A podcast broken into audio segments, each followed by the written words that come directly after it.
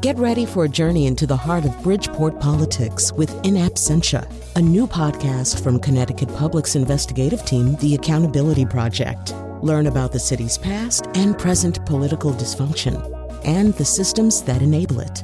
Tune in wherever you get your podcasts. Funding provided by Gregory Melville and Susan Fox and Kathleen Bromage.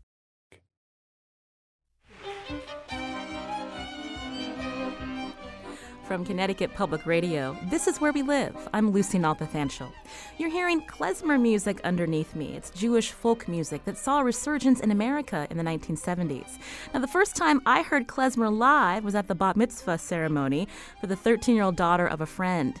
Something about the music captivated me. Maybe it was the female accordionist who drew me in, or the sound of the clarinet. Today, where we live, we'll learn more about the klezmer tradition. Coming up, we'll hear from a klezmer community band based in the Hartford area known as Heavy Shtetl. Now, do you enjoy klezmer music? You can join our conversation. 860-275-7266. You can find us on Facebook and Twitter at Where We Live. Joining me now in studio is Christina Crowder. She's a New Haven-based klezmer musician and researcher. Christina, welcome to the show. Thank you. I understand you're also someone who performs with the Bivolitsa Ensemble in New Haven. That's right. How long right. has that uh, band been together? Since about 2012. We, we got together. I moved to, to Hamden, and I found that in my neighborhood, right in my neighborhood, right around New Haven and Hamden, there were these wonderful musicians that were interested in the music that I was interested in, and we started this journey uh, together to make an ensemble about uh, that takes kind of a chamber music approach to traditional Eastern European klezmer music. Well, we'll hear more um, from uh, the Bivolitsa Ensemble. That was one of the songs that you heard at the top of the show. But uh, first, because you're a researcher, tell us about klezmer, and starting with what does klezmer actually mean? Well, klezmer uh, originally referred to a person, not the music. And uh, klezmer was a musician who was a member of the Professional Guild of Jewish Musicians. And that was founded in, uh, officially founded in uh, 1558 in Prague. And very quickly, uh, this guild uh, spread all through Eastern Europe where Jews were living. And, and the music that they played uh, plays an essential part of the Jewish wedding. That's what the music is for, and that's what it uh, that's why it exists. And it is a way to uh, bring the Jewish cultural values of thoughtfulness and rhetoric uh, and celebration into the world by using music and by dance. You mentioned that it originated in Eastern Europe. So, can you talk more about the influences on the music, depending on where, what region we're in, and how maybe the klezmer sounded different? Right. So we have um, a, a, core Jewish repertoire that is very much influenced by uh, very strictly Jewish culture, chazanut, which is the the the, the cantorial modes. Uh, but then beyond the core repertoire and the dance genres and the musical genres that are in there, we have different co-territorial repertoires that come in. Kolomaika from Ukraine, waltzes, mazurkas come in later into the 18th and 19th century. Uh, and then, of course, Bessarabia, Moldova, the southern, eastern uh, European uh, cultures intermixed very deeply. So we have professional gypsy lautar musicians playing with professional klezmer musicians. And that uh, interaction created a very, uh, very creative and productive musical fusion between those musical cultures. Mm. I mentioned the accordion and uh, the clarinet, but when we think about klezmer uh, thousands of years ago, what were the core instruments at the time? Right. So we have uh, violin is the premier klezmer instrument, and in uh, the 18th, 19th centuries, you would have had the Jewish cymbal, which is the small hammered dulcimer, another very important influence uh, instrument. Excuse me uh, along with cello and flute and other violins, small drum, uh, into the later uh, 18th and 19th centuries, we have uh, the band instruments starts to show up, and that's the clarinet, the trombone, uh, various tubas, and so eventually we end up with this uh, mixed orchestra where in Europe the violinist is still the leader, but there's going to be clarinet and trombone. By the time we get to America with that music, the violin has become much less important and the clarinet takes over and we have these big brass bands that we find on our New York and Philadelphia 78 recordings in the early part of the 20th century in America. This is where we live. Christina Crowder is with me in studio. She's a klezmer musician and researcher who, who performs with the Bivolitsa Ensemble in New Haven. Uh, we asked her to come in because we've been planning a show on klezmer for some time, and we wanted to learn more about the tradition. Again, uh, the music you may hear uh, at a, uh, a, Jewish Jewish celebration uh, here in the United States now, uh, with roots way back in Eastern Europe. You can join our conversation if you have a question about klezmer. Maybe it's something that you've been drawn to through the years years. The number 860-275-7266. I mentioned we played a song um, at the top of the show from Bivolitsa's album, Live at the Orchard Street Shul. I want to play another uh, song uh, for our listeners. Uh, could you talk a little bit about uh, the, the Leon Ahl song? Yes, this is a, a Doina and a Nachspiel from Leon Ahl. This is one of our early 20th century, uh, very few recordings of violin music, klezmer violin music.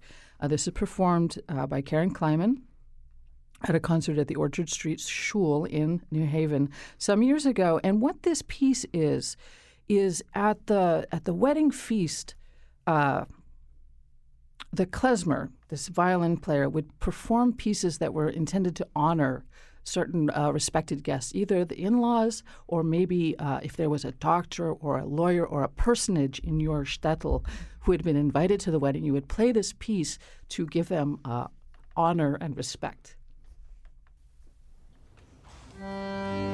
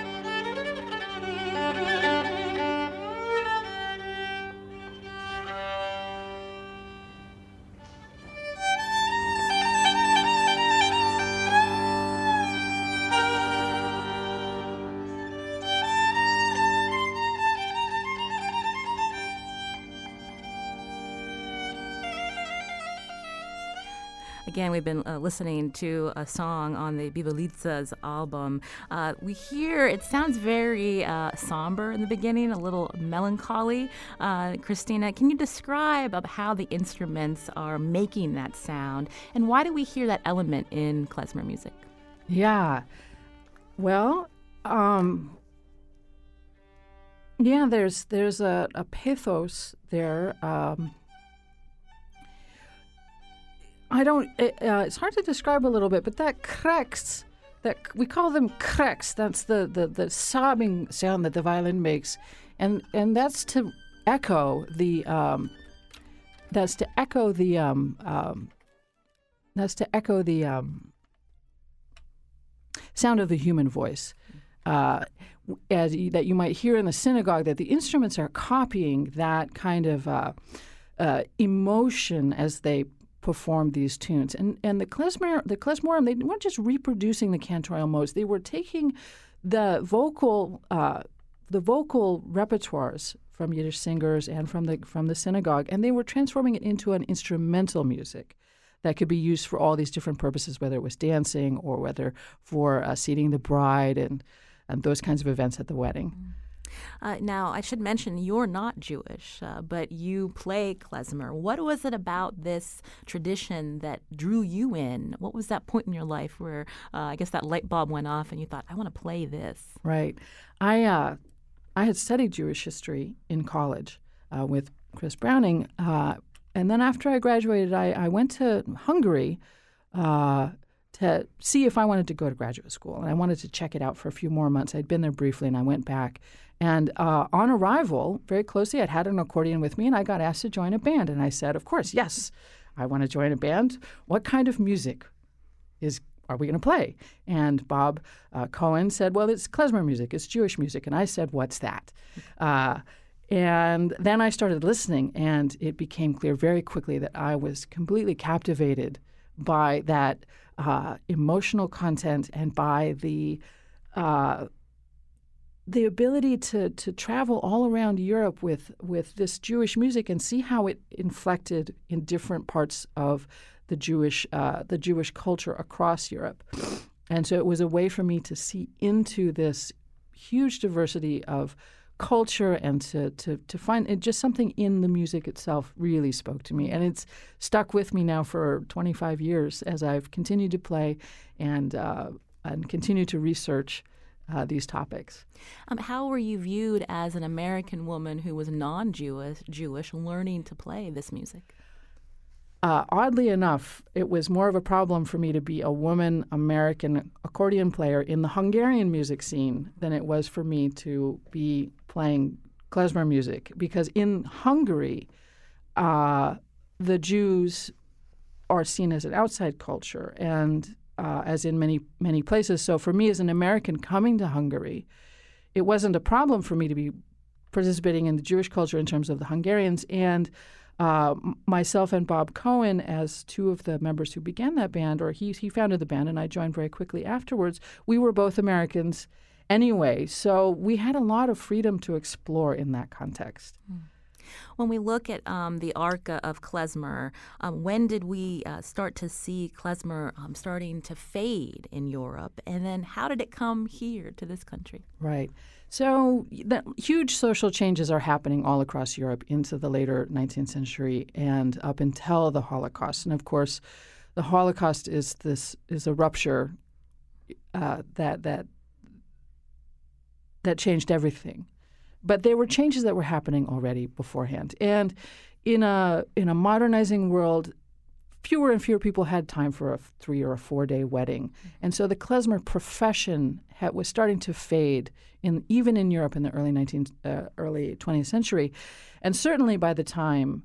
Uh, these klezmorim and other musicians came to America. You moved, you moved to New York and you live on the Lower East Side. Who has time for a three day wedding? And so the whole uh, professional connection got truncated to a certain extent. But that, but but even with that, klezmer music and Jewish music thrived after the Second World War. There is a flowering of amazing creativity in Jewish music in what I call it the mid-century modern klezmer period, and that's the period uh, in the 50s and the early 60s, and that.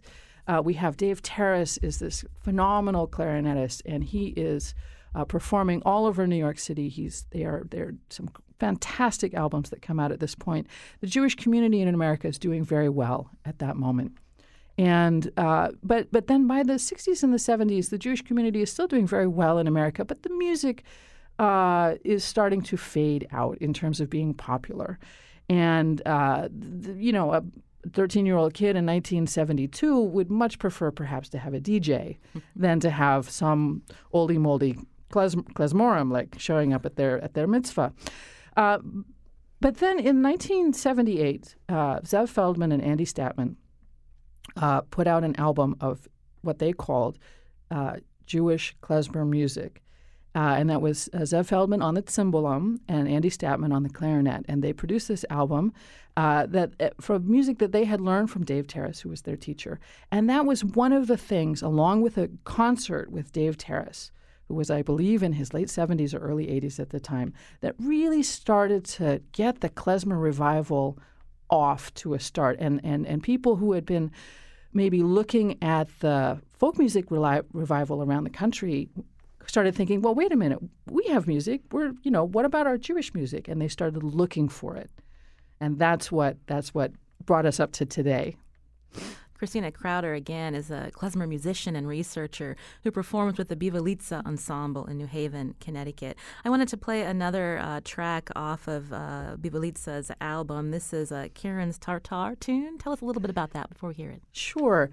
Um, our mission as uh, as an ensemble is to take a traditional approach, but to make it more democratic and more like a chamber ensemble might approach a piece of music. So we take uh, pieces of music that we find from the European repertoire, but we we expand them and we improvise. Uh, our concerts bring that sort of element of surprise and improvisation, and we sort of play off of each other to create the more improvisational tunes that we perform.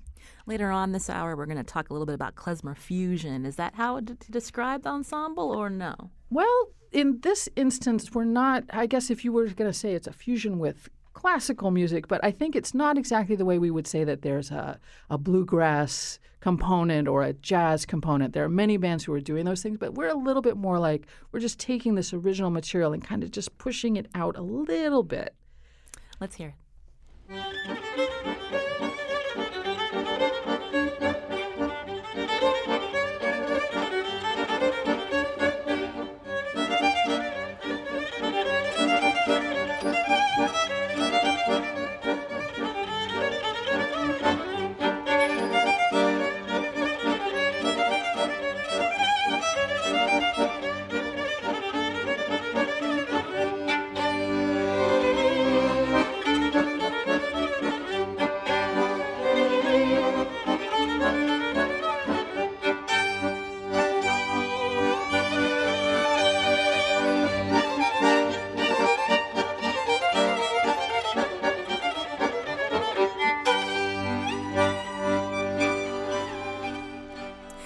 Hard to listen to that sitting down. I, I do want to get up and dance, and that's the point. That's the point. That's exactly right. And I think I can hear the accordion. That's you playing? Yes, yeah. yes. And how long did it take you uh, to master that instrument? Well, I'm still working on it, uh, of course. But uh, yeah, my my Finnish grandmother wrote me a sent me a card for Christmas, and in it was a check at my sophomore year in college, and she said, "Merry Christmas, please go buy an accordion." And my grandmother was not the kind of person that you didn't, you know, you disobeyed, and so I went out and I bought an accordion, even though I didn't know anything about it. And so this is in 1988 or something like this. And I just, uh, there was something about that that just caught me. And I just started playing and playing. And I took some lessons and I just carried it basically everywhere I went with me when I was traveling in Europe. And um, you know, after a while, you keep you keep at it, and it, it just becomes a part of you. Like any instrument will become a part of you as you keep playing and practicing and learning on it. Before we heard uh, that particular song, you were talking about the revival of klezmer um, in the, the 70s here in the United States. Uh, today, uh, how um, how do you see people's interpretation of klezmer, and um, has it changed, or um, and is there more of an embrace embracing of this type of tradition? Well, I, I am very excited about what's happening in Klezmer today. There are um, a, a, phenomenal and, and huge number of young people who are getting into the music and, and, and learning about the music and doing very creative things with it. Uh, these are Jewish uh, people and non-Jewish people. I mean, klezmer has uh, uh, kind of a universal appeal uh, to the person who it catches. It doesn't matter if they're Jewish or not Jewish. Uh, even though, of course, it is much uh, stronger presence, you have a stronger connection when you when you see it as part of your cultural or your faith community. Um, there are uh, a number of different uh, things that we can look to, different camps that are starting up. uh, and that are being revived and revitalized as we're having our revival period and now the re revival period uh, that's carrying it on into new and different places. I should mention you'll be a faculty teacher this year at the Jewish New York Festival. Uh, we'll, we'll tweet out a link uh, to uh, that uh, website. Tell us a little bit about that that gig for you. Yes, Yiddish New York is it is. Um, it is an absolutely phenomenal opportunity for anybody who's kind of interested in Yiddish culture and Yiddishkeit to come and participate uh, and learn things and do things uh, and see things and hear things. Uh, for you know, kind of there's something for everybody there. There's Yiddish music. Uh, there's klezmer music, there's Yiddish song. You can learn about Yiddish poetry. You can learn about language. You can do activism. Uh, there's theater productions that are sort of created during that week. Um, it's it's an extension of KlezKamp, which used to happen at a hotel in the Catskills. and after that sort of uh, that period ended, they moved this idea to the 14th Street Y in New York. And so there's, if you go to the website, you'll see all kinds of things. There's concerts, there's classes, there's seminars. I'll be teaching uh, uh, klezmer accordion and talking about um, uh, instrumental music and rhythm and accompaniment and stuff like that. This is Where We Live. I'm Lucy Nalpathanchel. I want to thank uh, Christina Crowder, klezmer musician and researcher who performs with the Bivolitsa Ensemble. This is the uh, the group that we've been hearing throughout uh, this segment uh, here on Where We Live. Before we uh, go to break, uh, we wanted to play one more piece, a dance piece. Could you set it up for us, Christina? Yes. Well, this is an example of a tune that is a new klezmer tune because we don't only pull our music from old dusty books. this is a tune that was composed in 2002 by Lisa Gutkin, who was one of the composers uh, and one of the performers in the Broadway show Indecent. And she wrote this fantastic uh, klezmer frelex called Tanzen and Springen, which means dancing and leaping. And that's what this tune really does. And that's why we love it. Yeah. One more time, Christina Crowder, thank you. And, and here's the song.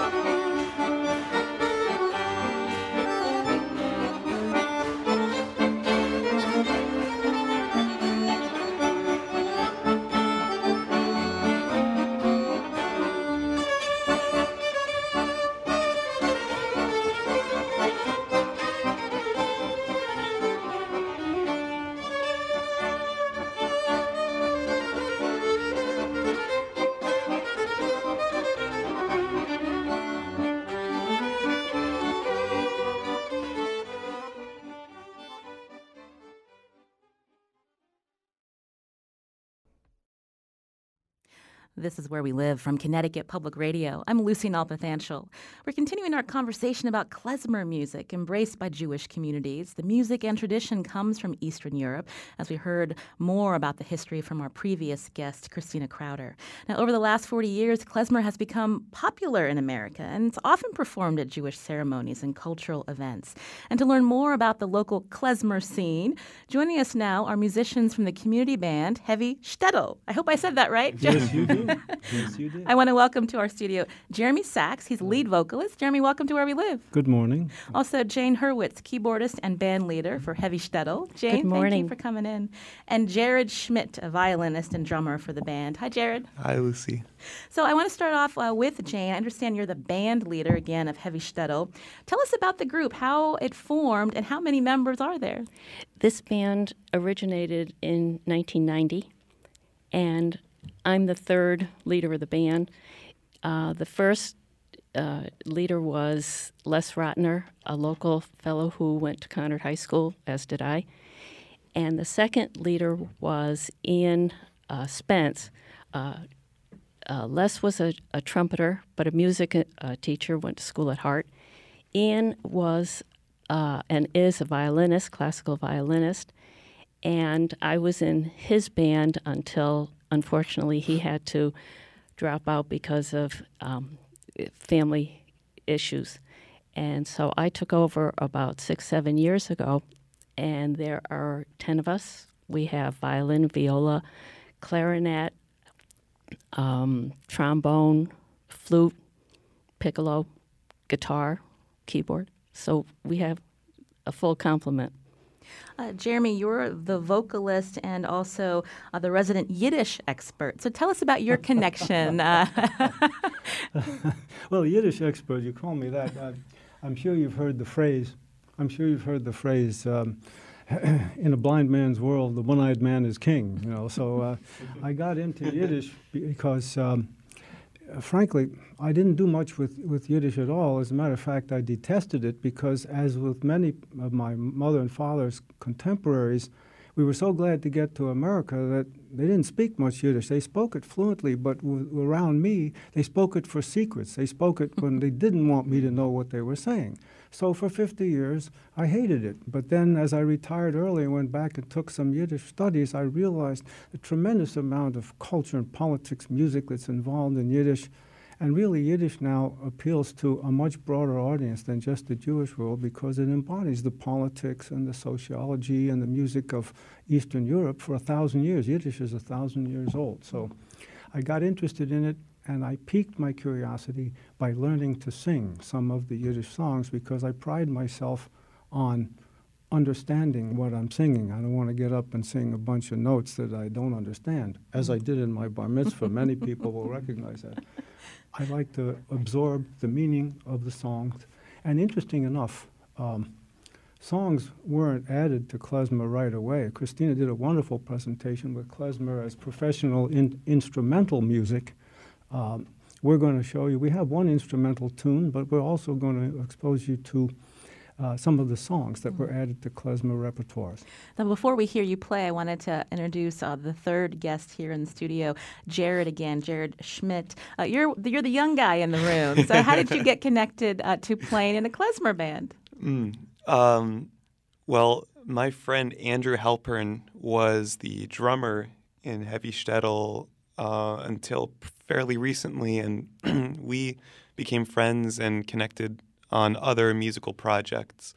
And he enlisted me to to join as the violinist at some point and he's like hey i'm playing with this great group. You should you should come check it out. I'm like okay. I i i didn't know much about it but um i, I got hooked and i'm here so and you play violin and the drums yes i'm trained in violin. Drums is um, a new acquisition that I'm still in the process of acquiring. And I have to say, I do love your name, Heavy Shtetl. Mm-hmm. And for our listeners who may not have caught it, so Shtetl is the Yiddish word for village? It's the very small villages, uh, isolated Jewish villages throughout Eastern Europe. My father's uh, ancestors lived in a place called Ponevich, Poland. It's now Ponevich, Lithuania, but uh, little tiny towns. So I don't want to tease our listeners uh, any further. Jeremy, we're going to uh, hear uh, Heavy Shtetl perform uh, the first song. Could you first give us a little bit of the context and meaning of this song? I'm going to translate it around the fireplace. Okay. Well, mm. this is one of the classics, one of the classic tearjerker songs that brings tremendous amount of emotion and nostalgia to the older folks, who are our primary uh, primary audience. We play for nursing homes, uh, places where a lot of the older Jewish folks are residents, and some of them are moved to tears by this music. Even some of them who have dementia, you can see them mouthing the syllables. This goes back 50, 60 years, touches them very deeply. So um, that's how we like to do it. Here's Heavy Shtetl. Okay. Auf dem brennt und in Stub ist heiß. Und der Rebbe lernt kleine Kinderlech, der Malef weiß. Und der Rebbe lernt kleine beim alef peis Zet je kinderach gedenkt je teilen, was je leren tol Zog je noch amol und take noch amol, kom et alef pol Zog je noch amol und take noch amol, kom et alef pol Wird Kinder dem Goles schleppen, ois gemutschet sein. Sollt verfundi ois jes koiach schäppen, guckt in See rein. Sollt in fundi ois jes koiach schäppen, guckt in See rein. Sagt ihr kinderlich, gedenkt ihr teire, was ihr lernt do. Ei, noch einmal und Tage noch einmal, kommet alles o. Sagt ihr noch einmal und Tage noch einmal, kommet alles o.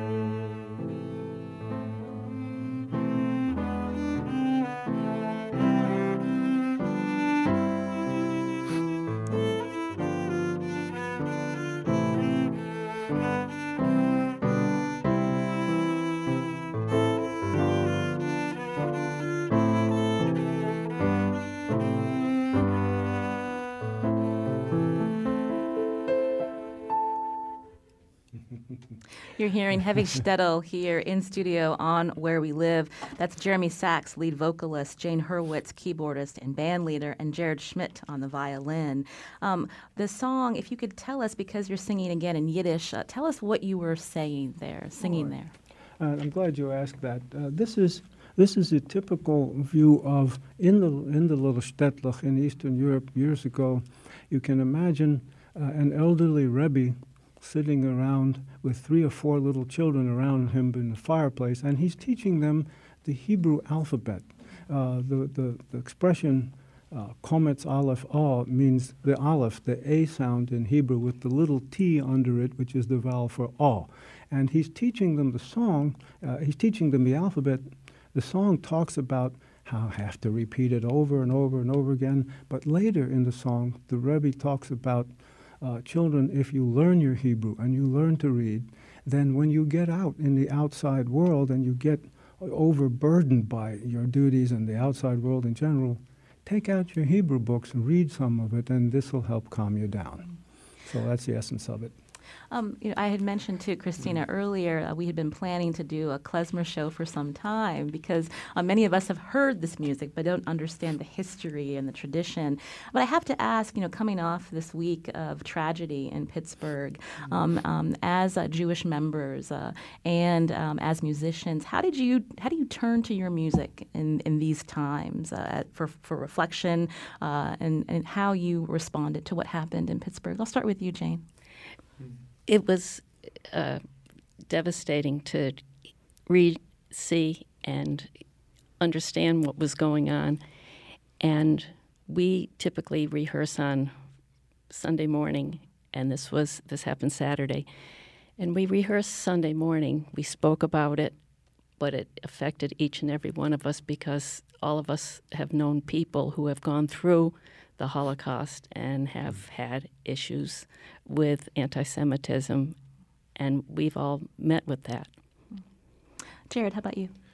Um, I mean, you know, whenever anything like this happens, it's shocking and horrible, and there, it's all, I I always feel like there, I, what can I do to adequately respond to this?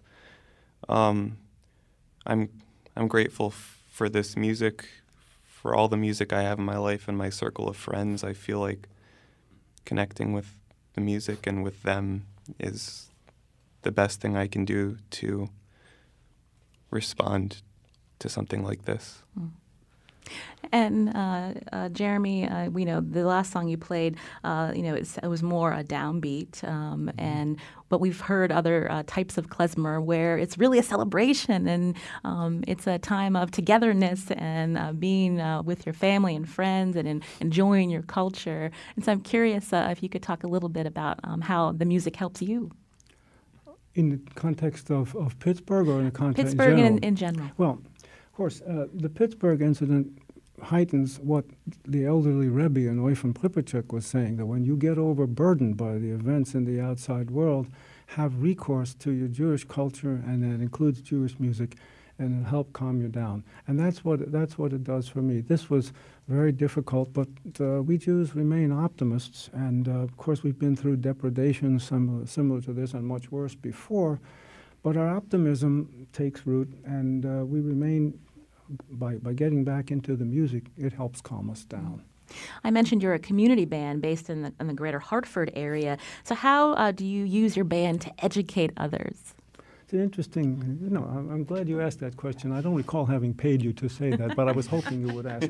Um, we, we style ourselves as a, um, as a, a, training or explaining band in that, you know, if you're going to go, uh, if you're going to go listen to Jewish klezmer music and you're hearing this at the, uh, at, at the Newington Library, for example, chances are the audience is not going to be more than a few percent Jewish, and everybody else will be from the general community.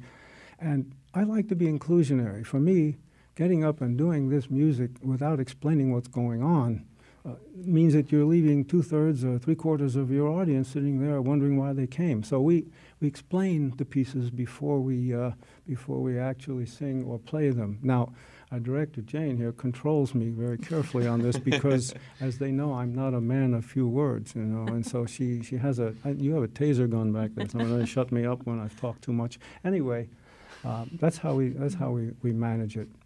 Well, I wanted to hear you uh, play again before we go into break. Again, Jeremy, if you could describe this next song, uh, again, I'll translate the Arab dance. Yes, this is Araber Tanz, and um, you'll be delighted that there's very little I have to say about it. I have to give a nod to my colleague in the band, Richard Lowry, our violinist, because he did some research for me. This is a dance with uh, a dance tune with Jewish and Moorish influences, and we don't know whether it came, whether it was Turkish or Turkish Jewish or Greek or it came from the Spanish Moorish tradition during what we call the Golden Age of Spain. But it's called Araber Tanz, an Arab dance. You're hearing again a heavy shtetl here on Where We Live.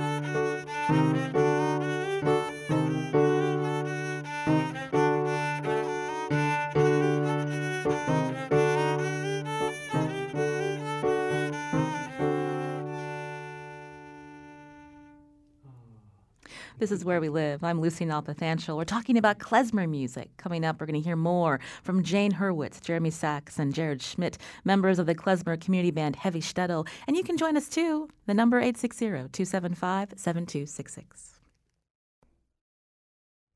This is Where We Live on Connecticut Public Radio. I'm Lucy Nalpathanchel. Today we're learning more about klezmer music. My guests in studio, Jane Hurwitz, Jeremy Sachs, and Jared Schmidt, all members of a klezmer community band, Heavy Shtetl. Now, earlier we heard about the history and the resurgence of klezmer in the U.S. Uh, in the 1970s. And klezmer shows up in popular culture today. Uh, in the musical comedy show Crazy Ex-Girlfriend on the CW, the main character is a Jewish woman raised on the East Coast. In this particular episode, Jewish actor actress Rachel Bloom's character attends her cousin's bar mitzvah, where the partygoers break into a satirical song about an aspect of what it means to be Jewish. Let's hear a little bit of that clip.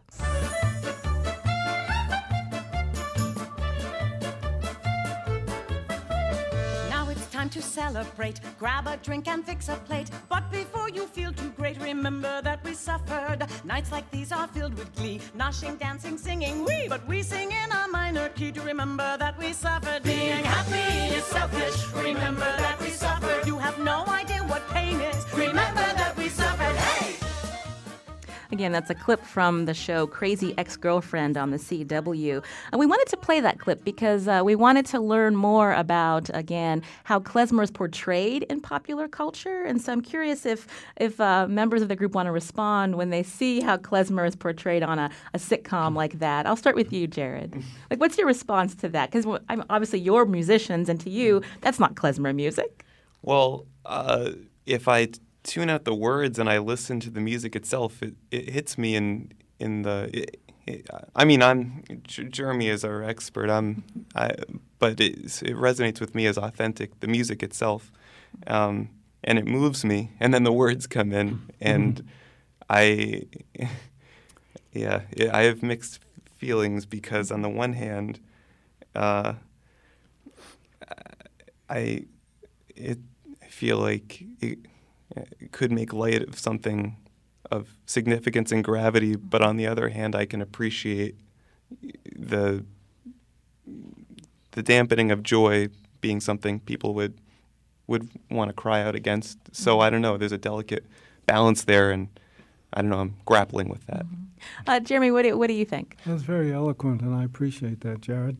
Uh, I'm one of those oldie moldy klezmorim to, to which uh, to which Christina referred.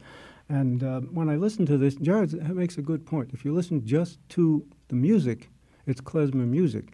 Uh, the words, mm-hmm. the lyrics superimposed on it, come across to me as a sort of a, a, a, a Joan Rivers type conversation of a satirical approach to Judaism. And uh, so I tried to listen, as he said, to the music and a little mm-hmm. less to the words. Uh, Jane, what do you want people to know about klezmer music? I'm a third generation musician from my family. My grandfather played um, trumpet and violin and had his own orchestra. My uh, his sons were all musicians. Um, my uncle uh, Louis had his own music store. He was a he was a musician teacher. His brother Moshe Paranov was um, one of the founders and, and, conductors of the Hartford Symphony and the head of Hartt School of Music. And so I'm in the third generation, and I'm here with the band, and I absolutely uh, enjoy the whole scene of, of music. Oh, we got a, a caller earlier uh, who said that he was already late for work. He didn't have time to stay on the phone, uh, but he was really enjoying listening uh, to you and learning more. And he said he heard a lot of Romanian influences in the music. Could you talk a little bit about that, Jeremy? Oh, yes. Uh, there is definitely a tradition of Romanian klezmer music. There's a very popular uh, Romanian singer and klezmer uh, singer named Aaron Lebedev and he had a very uh, he had a very interesting uh, signature song. It was called Romania, Romania, but it was to a klezmer type of uh, beat, and it went something like. Romania, Romania, Romania, Romania, Romania. Romania was a lovely place and with lots to eat and so on. And uh, so that's how I got introduced to Romanian klezmer music. uh, we were talking again about the history of klezmer, but Jared, I understand that you're you recently started a klezmer fusion band. Tell us about that. What does that mean exactly?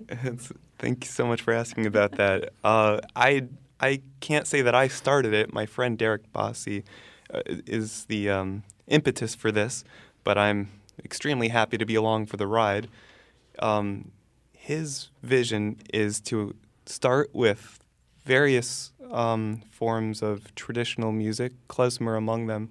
In fact, the the group, yeah, it's called the Klezmer Fusion Collective.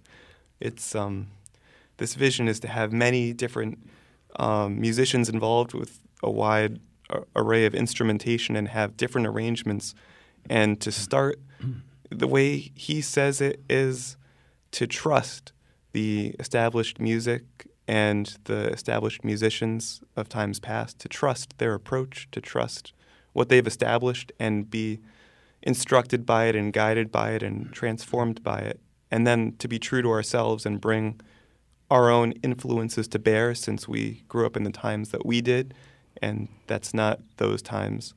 So we our approach has been to start with those pieces from a lot of Latin American sources as well as klezmer and Indian hand drumming, um, and then to bring rock, jazz, funk all together. Uh, it's awesome. It's uh, it's really cool. So I saw uh, Jane giving you a thumbs up. So you you, you approve, Jane? Absolutely. Jeremy doesn't. oh, so Jeremy, why why don't you pr- uh, uh, approve of, of klezmer fusion? Well, I hear my grandmother talking right now, and she's listening, and she's saying, "Oi, gewalt! What kind of job is that for a nice Jewish boy?" But um, it is interesting because there are as you can see, even with the Romani, there are uh, many other cultures involved in klezmer, including American culture, which um, you'll probably hear in the next number and we don't want to uh, run out of time. So I want to uh, again, I want to thank uh, members of Heavy Shtetl, uh, Jeremy Sachs on vo- the vocalist, uh, Jane Hurwitz on keyboard, and Jared Schmidt on violin. And you're going to take us uh, out of the show today. I want to thank Panina Beatty for producing this show, and special thanks to Eugene Amatruda. Jeremy, take it away. All right, listen up for, for Yiddish and then Joan Baez 50 years later. Maestro. Häufen ich das Kerbel liegt gebunden mit der Strick. Heuch in Himmel fliegt der Schwelbel, dreht sich, dreht sich hin und krieg. Lacht die Wind in Korn, lacht und lacht und lacht. Lacht der Tag ganzen nicht der halbe Nacht. Donna, donna, donna, donna, donna, donna, donna, don, donna, donna, donna, donna, donna, donna, donna, don. Calves are easily bound and slaughtered, never knowing the reason why.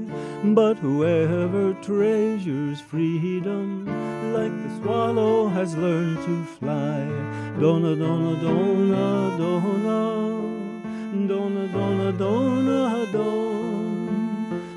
donna, donna, donna, donna, donna, donna,